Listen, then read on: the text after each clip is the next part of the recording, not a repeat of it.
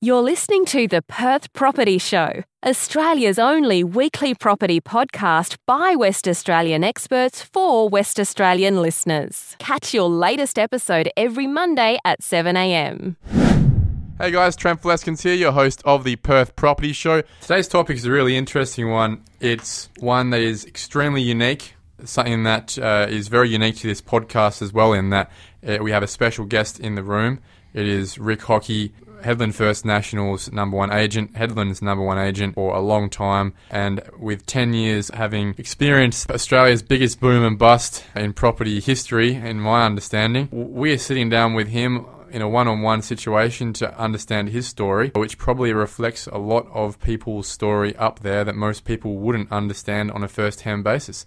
Rick, thanks for coming in and sharing uh, what I expect is going to be a very interesting chat. Thanks, Trent. Yes, it has been an interesting journey, very interesting. Tell us where it started with you. You weren't always a real estate agent, were you?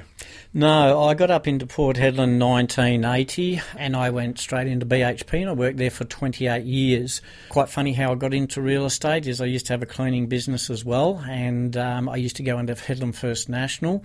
I was buying property as investment property through them, but I was also had the cleaning contract there and the principal there, Morag Lowe, said one time, You spend that much time in here, Rick, you should actually be working here. So you're a client? yeah. So. Your client and a contractor? Yes, yes, I was. So anyway, a couple of weeks later, Morag grabbed me again and said, "You know, have you thought about it?" And uh, anyway, uh, as the talk went on, I made a decision. I love property, so I thought I should. This is what I should be doing. So the day that I resigned and drove out of BHP, I already had my office set up in Hedland First National, and uh, I went straight down there and, and commenced work, and, and, still loving it to this day. 2009, 2008 was that the that was the the year? Um, yes, it would have been somewhere around there, and uh, that was, you know, when the town was start really starting to find legs, find strength, and um, people were taking notice internationally, weren't they? Oh, absolutely. You know, we were we were just entering into that boom stage, um, which might have been fantastic, but it wasn't fantastic all the way. Could anyone have sold a property when you started? In that time in that boom? Was it was it ridiculous to the point where data wasn't a factor? It was simply fear of missing out. Yeah, look, uh, what really drove it was the um, rental prices that we're getting. Everything that we sold was based around what's the yield. Some of the investors, and they would be from all over Australia and in international with some of my clients they you would send email off the information. It would say what the lease details were, and it would be anywhere could be anywhere between a an eight and a fifteen percent return. Bang! I'll buy that. Um, so our our rents were very high. Um, People treating residential property like commercial property. Yes, yes. Well, you know, we, we had rents as high as five thousand. We had three properties out at Pretty Pool that are getting five thousand dollars per week. Believe that or not. And what sort of property was that? Um, five by twos, five by threes. There was um, there was three of them out there. The four by twos would average, and I had a couple myself. Uh, Three thousand dollars per week. You couldn't rent a house in Peppermint Grove for that in Perth. The, and the, the houses at Peppermint Grove would be uh, a far reach from the properties yes. in Port Hedland too. Yeah. Uh, okay, so things are obviously going well. We all remember how how well it went. Can you start explaining what happened? You woke up that day and suddenly someone didn't want to buy that property that you expected to sell for $100,000 more than yesterday. Yeah, look, it was um, uh, selling property and that, you know, it, it was quite easy. There was lots of investors out there to, to buy. The sellers were happy because they were getting big dollars selling their property for a million dollars and it's probably only cost about four or five hundred thousand to build. So, so it was good times and we all thought it would never end. Um, but of course, uh, nothing goes forever. Um, I, I, I, guess when the construction slowed down, the iron ore prices plummeted. All of a sudden, the lease amounts came down. Instead of getting a thousand or two thousand or three thousand a week, cut that in half, cut it in half again, and take some more off it, type of thing. So what people, sort of time period was that where it just plummeted? It started in, at the end, at the high end of 2012, and continued on for about six years, um, and continued to fall at quite a rate of knots. And we were just thinking it's got to stop soon, but no, it didn't. And of course, when all the construction people went out, um, all all the big miners they uh, shut their purses. They weren't spending. They cut their costs, so people left. Um, so there was a lot of cost cutting happening within the town, and our local agents, contractors too. There was a lot who went bust and moved out. So, you know, we went from a, a population at the height of it, which was around 20,000 people. Um, we currently sit around 13, 13,500 people. That's a big difference. Were the people who sold in 2012, were they smart or lucky? I think there might have been uh, some smart people out there, and I think there's a lot of lucky people out there. You know, I was one that wasn't smart and wasn't lucky. I had a lot of property myself, and I got burnt um, out of that as well. Had I been smarter, uh, you know, I would have got some of those big prices. But we all live and learn, and that was that was a big learning curve for me. But for a lot of people, you know, it's life changing, absolutely, completely. And a pivotal time came one time when I was in somebody's house, and it was a, a mum and dad. And as I went to appraise their house, they bought the property for eight hundred thousand. And I appraised it and stood in that lounge room and told them now we have to put it on between 250 and 280. They both broke down crying in front of me, and I was standing there, and I, I wasn't all that flash. I wasn't um, flying either with all my property coming down, and it was getting harder to sell property and that. Um, every day there was phone calls, uh, people, you know, um, really feeling the stress and um, pressure from the banks and a lot of things. So it was a very, very hard period. And even now today, there's still there's still people that are struggling with it, and probably will for another two years. Did you feel like the Grim Reaper for a while? Look, it was it was very hard to do it, but um, at the end of the day, after talking, you know, to several other people that are in the industry and that, you know, you've got a job to do. You don't determine whether the market goes up and down. There's other factors out there that nobody has any control over. So yes, you did certainly, but being pulled back into line and saying, you know, put your head back down and, and start doing what you're supposed to do. There's still people out there who need help. They're in trouble and they've got to get out, out of trouble. So, yes, it, it, it certainly affects you, but you get over it and you, you work through it and, and get on with it. I guess the people that I am most concerned about coming out of the last six years are those who not only bought in Hedland, but leveraged up in Hedland and, and Karratha and Newman as well. Have you seen personally firsthand how that's affected those people? And uh, do we have you know a salvage story here, or is it really a resetting of people's lifestyles and expectations until they retire or throughout their retirement? Yeah, look, there was people who bought you know smart maybe twenty years ago, and they they had bought property around the two two hundred or the three hundred thousand. All of a sudden they saw that property go to 800,000 so they've got equity within that property of 500,000 for 500,000 so they go out and they'll, they'll buy that new car or a boat or another another property um, and then hope to get the rise again and then borrow against that equity and go.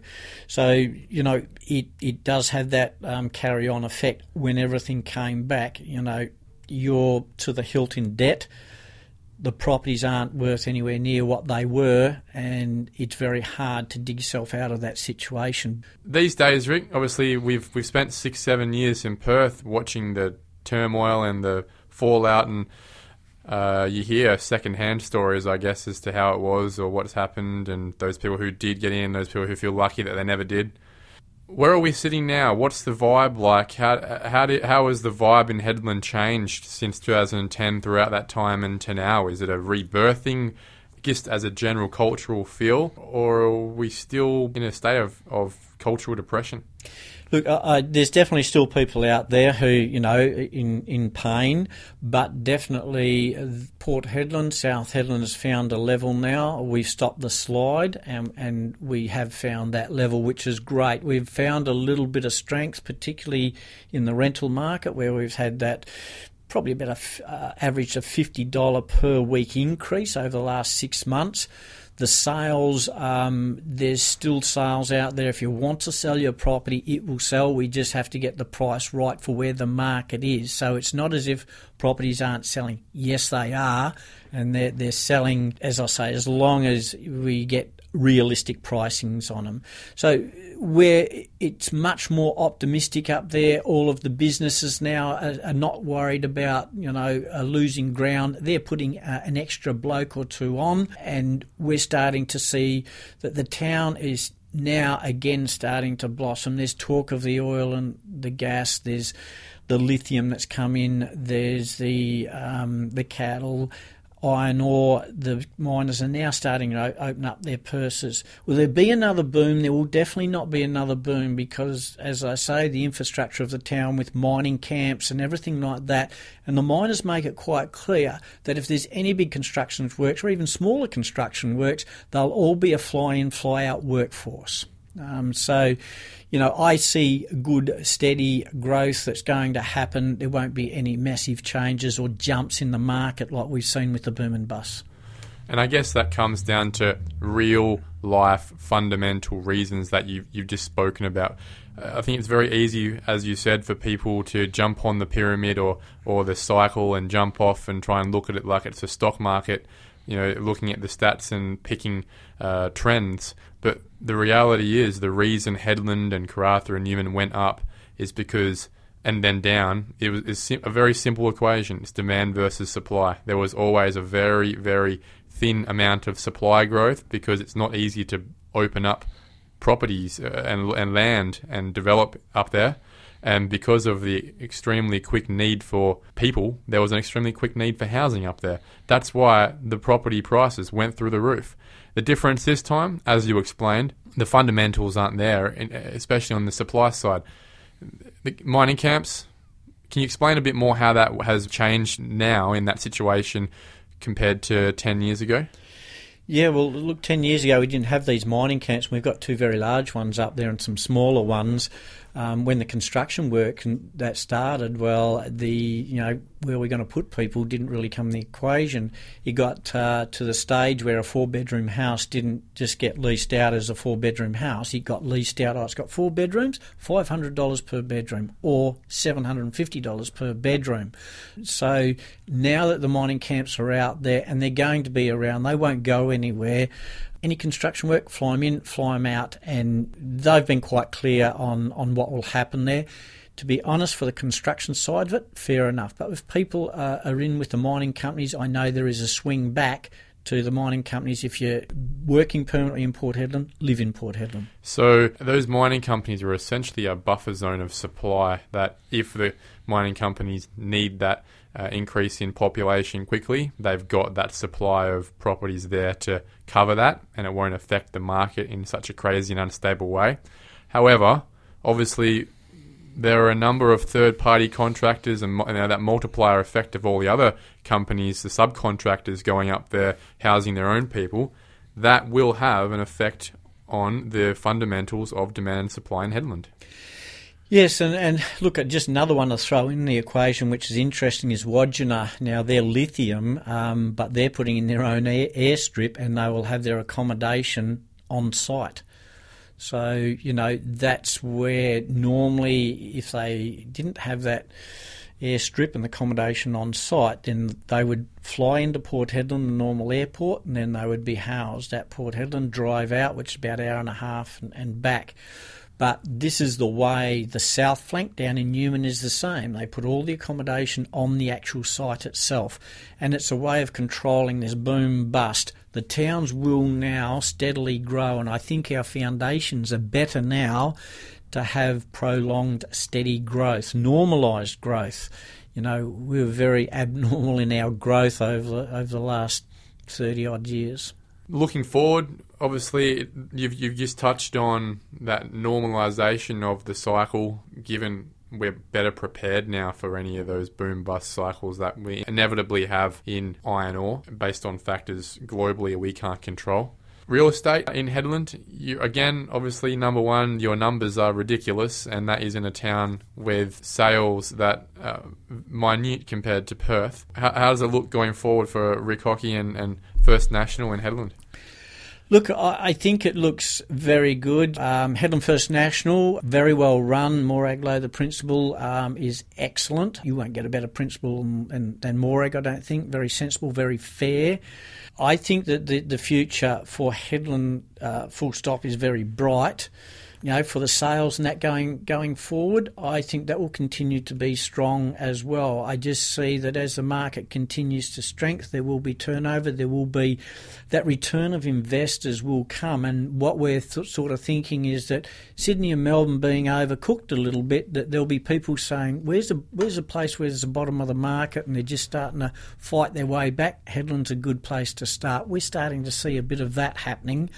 Um, so I think when we get an evening out, say, you know, we might be a 50 50 owner, owner occupier investor type place, um, we'll be in a pretty good spot. And then we'll start seeing that there will be more houses and units built um, and go that next phase or the next cycle, if you like. Yeah, and that, that evening out, as we've spoken about before, is when the replacement cost of the of building is equal to what you could purchase a fairly new second-hand property at. And I guess we're a while away from that still, and, and I guess that's what we're looking forward to for the Hedland region. Yeah, and this is exactly why it's still a good reason to, to buy up in Hedland is that you know we're still well and truly well and truly under replacement costs, uh, so we've still got a, a, way to go, and it just supports, uh, I guess, my theory and a lot of others is that the, recovery recovery is started, but it will be slow and it will be a normalised type recovery rather than one massive jump back to the high, you know, yields and the high returns that we've previously been used to. I think the Pilbara has changed changed for good now. Rick Hockey, what an awesome conversation and insight into what happened up there.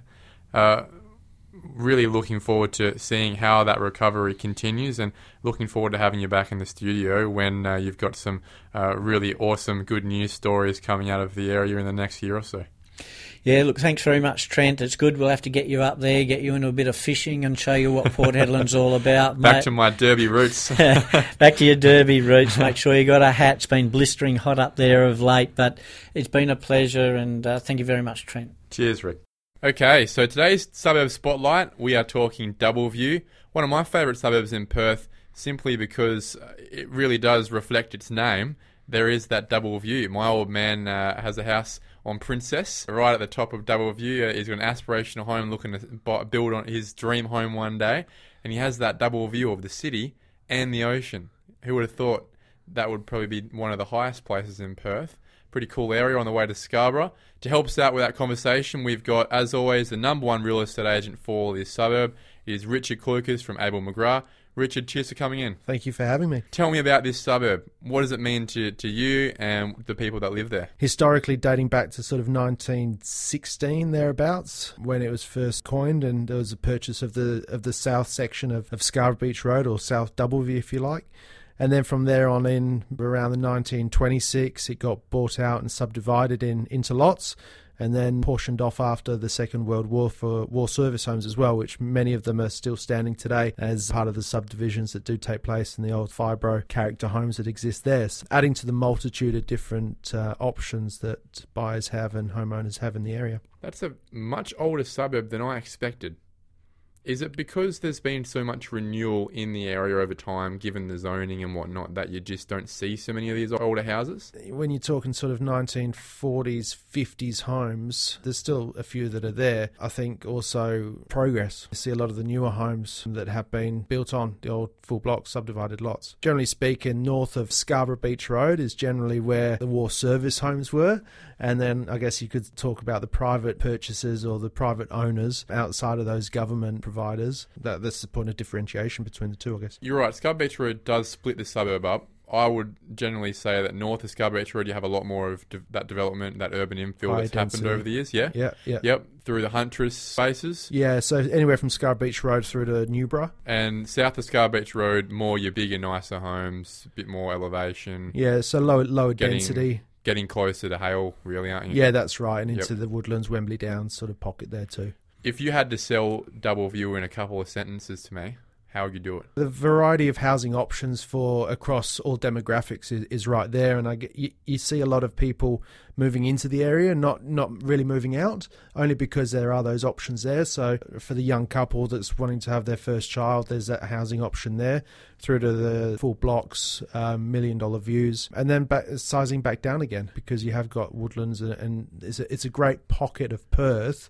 that is super central to a lot of amenities. You're talking shopping centres, freeway access, access to the city, and obviously the coastal strip there with Scarborough and that there too, which is um, underta- undergone such transformation of late. It's that centre point between one of the best consumer hubs in Perth, being Innaloo and that surrounds, uh, but also one of the best entertainment areas, being Scarborough and the foreshore development that's happened it's probably still that one family area where you're not smashed with apartments and, and units. You can have a nice big family home or a unit that's still a sizable 3x2 and still be in an affordable space with all those luxury amenities next to you. Yeah, exactly. You talk about open space, although, you know, the, the subdivisions of late have been taking over a bit of that open space but you've still got great local parks, you've got great schools around that area too, and certainly that's the attractant for a lot of families that are looking to, well, not just families, but a lot, a lot of people that are looking to get into that area, and schooling certain, certainly high on the agenda. So, who is your archetypal client right now? Who's buying off you? I'd certainly say with the softer markets, as it may be with a lot of other areas, it's people trading up.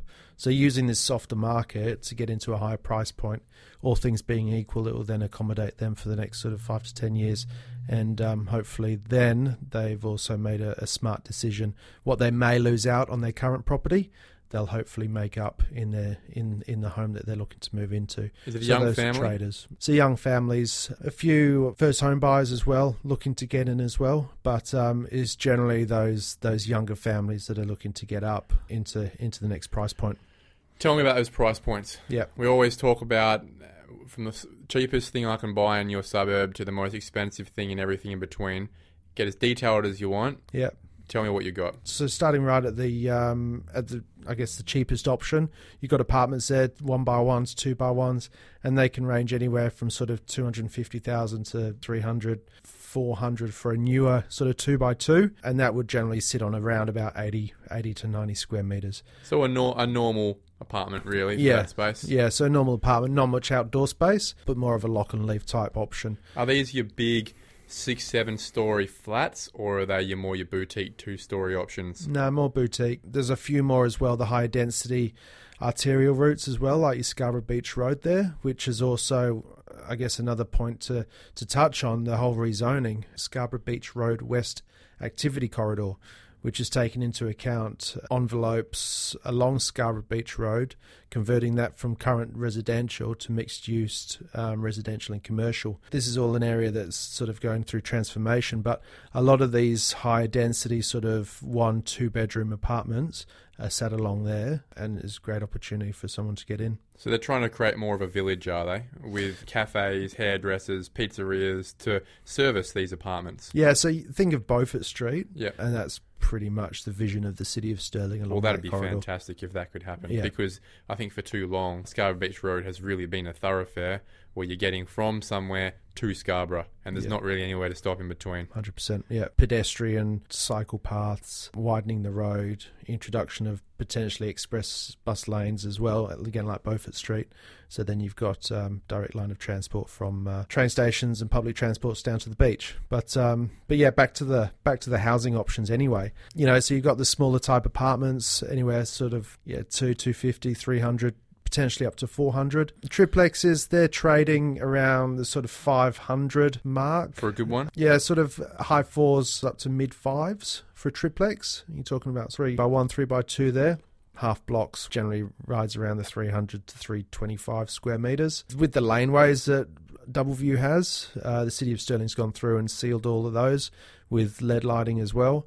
So um, that's provided a little bit of uh, bit more peace of mind for people buying on these laneways. And generally, they would be sitting at around for three by two. You'd be looking around the sort of 750, 725 to 800 ballpark for something like that. Are they as well. townhouses or are they single story? They're double story, survey strata, so I'd classify that, that as a house. Yeah. But then, yeah, you've got townhouses as well, which are more in groups of sort of three or, or four, double story, and they'd probably be around the low to mid sevens. How expensive can it get? It gets in the mills, Three, doesn't it? 3.2 mil. Yeah. There's some there's some beautiful homes That's- in Doubleview. Yeah. That's the highest sale And they're the ones benefiting from the view though, aren't they? 100%. Yeah. Full blocks. Are there many options left for people to buy an older house on a on a nicer full block and benefit from those views? They are. They are. Um, benefit from the views south of south of Ewan Street. That's R twenty. So you're needing on average 450 square meters to subdivide there. So to subdivide that area, it is an option. However, you're needing 900 uh, or at a minimum 850 squares for that. So people around there uh, or homeowners around there are generally keeping the full box, re- retaining that. But you know, you're looking between then Ewan Street and Scarborough Beach Road, which is R30, and generally speaking, there you know there's more full blocks with subdivision potential, and then north of Scarborough Beach Road. They're getting fewer and further between for um for They've generally been done, Um, haven't they? It's yeah. become a community of triplexes and townhouses Yeah, there. because because they are the war service homes that are, that were there. So you know the the asbestos fibro type homes. So take that and then build um two new homes on there, two new dwellings. Well, I think we're talking development already, and we've we've touched on it in many different ways in the last ten